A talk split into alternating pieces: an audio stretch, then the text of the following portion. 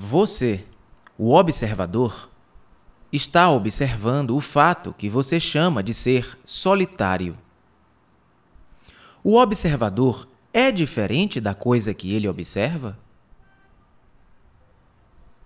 Só é diferente enquanto ele lhe dá um nome. Mas se você não dá um nome, nesse caso, o observador é o observado.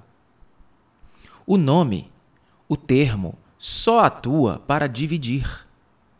E aí você tem que batalhar com aquela coisa. Mas se não há divisão, se há integração entre o observador e o observado, e isso só é possível quando não há nomear, você pode tentar e verá. Então a sensação de medo passa totalmente.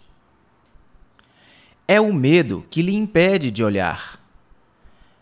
Quando você diz que você é vazio, que você é isso, que você é aquilo, você está desesperado. E o medo existe apenas como memória, que vem quando você nomeia. Mas quando você é capaz de olhar uma coisa sem nomear, então certamente essa coisa é você mesmo. Então você chegou a esse ponto.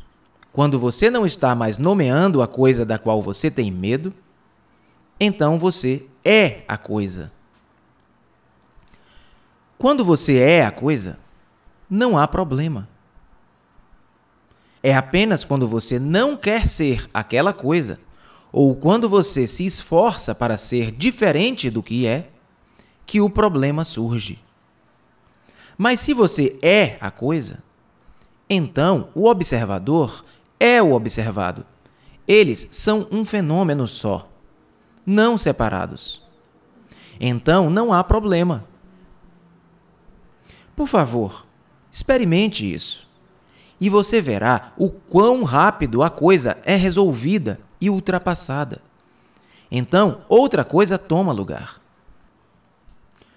Nossa dificuldade é chegar a esse ponto onde podemos olhar para isso sem medo. E o medo surge apenas quando começamos a dar um nome, quando queremos fazer algo sobre isso. Mas quando o observador vê que ele não é diferente da coisa a qual chama de vazio, desespero, então a palavra não tem mais sentido.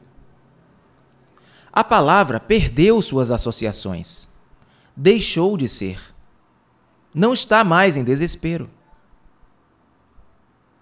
Quando a palavra é removida, com todas as suas implicações e associações, então não há senso de medo ou desespero. Então, se você seguir adiante, quando não há medo, desespero, quando a palavra não é mais importante, então certamente há uma tremenda liberdade. E nessa liberdade há o ser criativo, que dá frescor à vida. Para colocar isso em outras palavras, nós abordamos esse problema do desespero através de canais habituais. Isso é, nós trazemos nossas memórias passadas para traduzir aquele problema.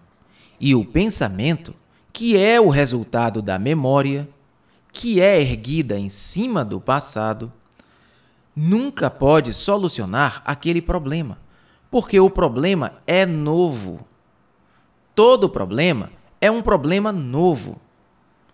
E quando você o aborda sobrecarregado com o passado, nesse caso, ele não pode ser resolvido. Você não pode abordá-lo através de uma tela de palavras, que é o processo do pensamento. Mas quando a verbalização cessa, porque você entendeu todo o seu processo, você a deixa. Então, você está apto a ver o problema de modo novo. Então, o problema não é o que você imagina que ele é. Então, você pode dizer no final desta questão: O que eu posso fazer? Aqui estou eu em desespero, em confusão, em sofrimento você não me deu um método para seguir, para me tornar livre. Mas certamente Se você entendeu o que eu disse, a chave está aí. Uma chave que abre muito mais do que você imagina se você for capaz de usá-la. Jiddu Krishnamurti The Collected Works Volume 5 Ojai, Quarto Diálogo Público 24 de julho de 1949